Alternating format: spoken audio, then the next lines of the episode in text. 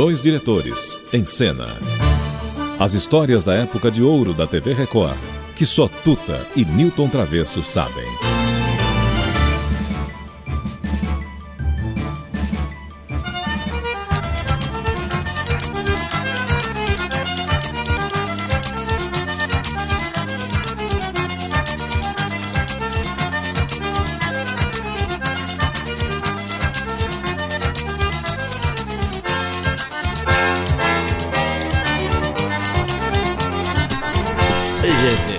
Vocês ouvindo essa música brasileira assim de fundo, parece que é um acordeonista normal, um qualquer por aí. E não o grande Sivuca. Esse, esse aí era um acordeonista de mão cheia. É, esse é um. Sivuca. Um exímio executante da sanfona compositor, maestro, arranjador, incentivador de, de uma geração é, que, ele, que ele, viajando o Brasil, ele fez questão, mas questão de, de, de poder educar uma geração do Norte Nordeste e a caminho da sanfona. E o que é uma sanfona? E como tirar e como conviver com um instrumento tão delicado e tão gostoso de ouvir, que, que é o que você falou, bem brasileiro, né? Só que o mundo inteiro aplaudiu Sivuca.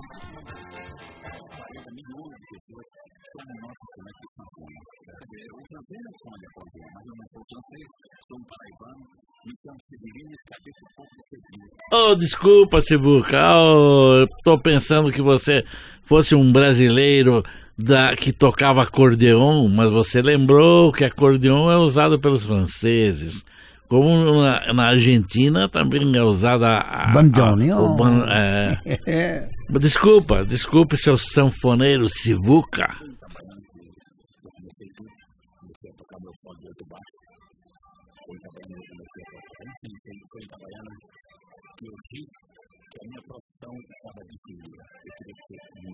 Eu acho que o, o fato de eu ser músico eu devo à minha mãe, que ela gostava muito de cantar.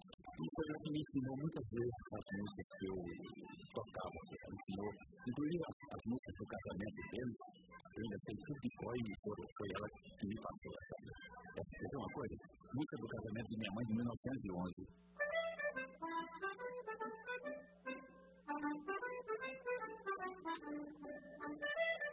Mas olha, a primeira. Eh, nós temos aí uma, a primeira gravação do Sivuca, que, que foi um arraso do Ari Barroso, Tico Tico no Fubá. Nossa, mas ele dá uma. Vai num ritmo inacreditável.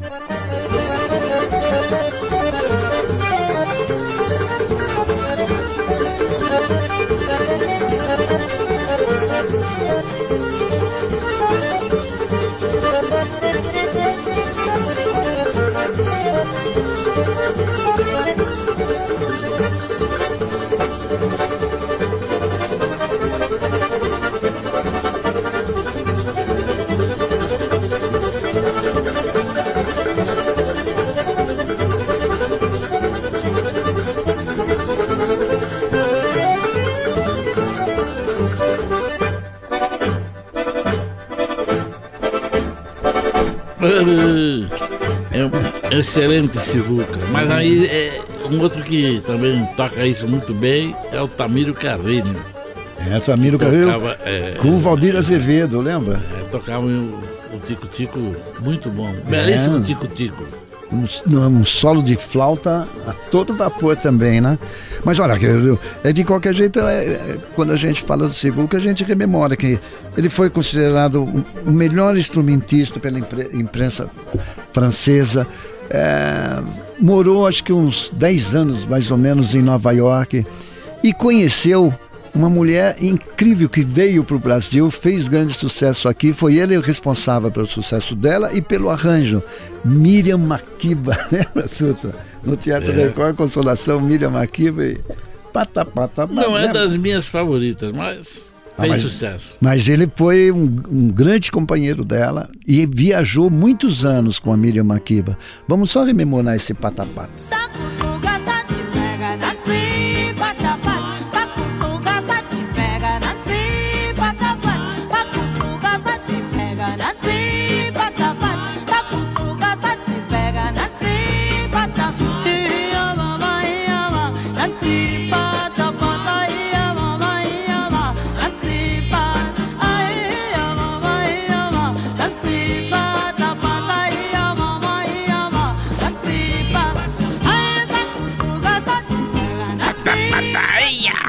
Esse foi um sucesso aqui. Na, na, na, é, essa música foi lançada, inclusive pela primeira vez Sabe, aqui no Teatro Record. Eu gostaria de fazer uma pergunta para hum. você. O que era pata-pata na, na língua de Maquiba? Maquiba não tinha a menor ideia. Pata-pata deve ser uma. É uma convenção popular. Bem, uma brincadeirinha, né?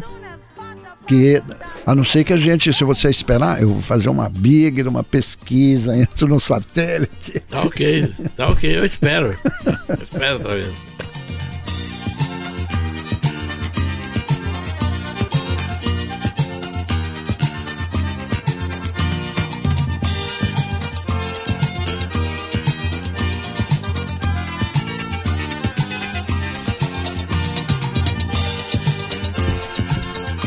Aí foi Sibuca com e Miriam Makiba, que Travesso desenterrou lá dos, do fundo do porão. Ah, foi na década de 60 e foi um grande sucesso aqui no Brasil também. Mas de qualquer jeito, o mais importante foi homenagear o nosso Sivuca nessa volta ao passado. Agora, o que é pata-pata? Voltarei ao assunto no próximo programa.